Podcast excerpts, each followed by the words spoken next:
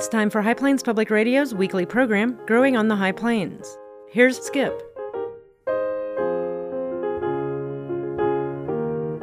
During the 19th century, a great migration westward brought settlers to the High Plains region. These pioneers carried all their earthly belongings along with the hopes and dreams of a new life. They also brought along a desire for trees, and many a covered wagon held a precious bucket of seedlings that were transported to this treeless prairie.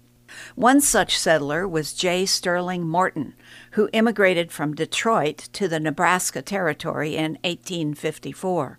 A journalist by trade, he became the editor of Nebraska's first newspaper and used it to spread the word about the value of trees. Knowing that the early day pioneers missed the trees of their homelands, he encouraged individuals and organizations to recognize the need for trees to also act as windbreaks, to provide fuel and building materials, and to give shade from the hot summer sun. In 1872, Morton proposed a tree planting holiday to be called Arbor Day, to take place on April 10th.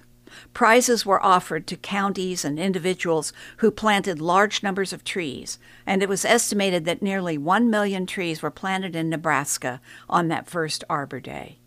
Two years later, the day was officially proclaimed by Nebraska's governor, and April 22nd, which happened to be Morton's birthday, was selected as the date for its permanent observance.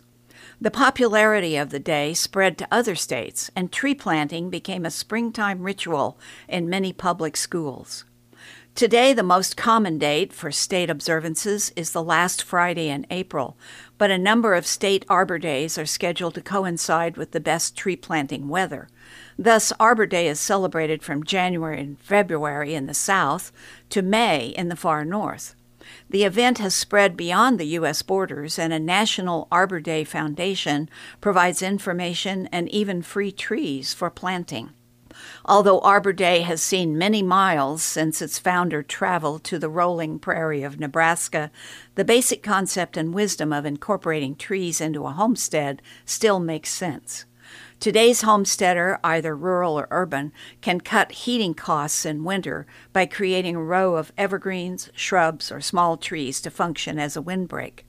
They'll also act as insulation as they catch snow, banking it away from the house and creating a moisture source for their own roots in our often dry spring season.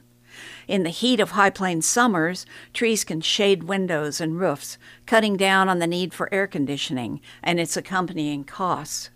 Small trees and shrubs planted to shade the air conditioning unit itself will add to your savings during hot weather. So, during this week of Arbor Day activities, why not take time to plant a tree or two? It's not too late to get in on spring planting sales, and the payoff in the future, both economically and aesthetically, will be well worth your efforts. Just remember to take the time to plan your tree's placement, thinking in terms of where the tree will be in 10 or 20 years.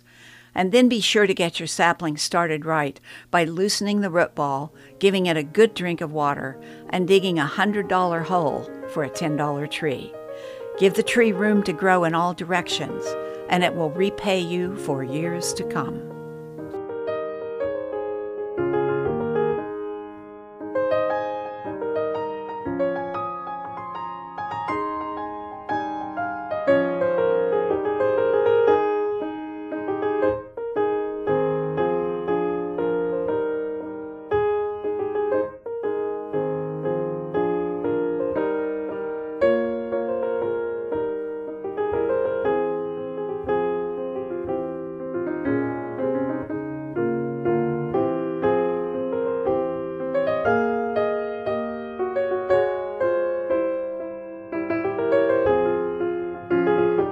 Growing on the High Plains is a production of High Plains Public Radio. It's written and narrated by Skip Mancini and produced by the staff at HPPR.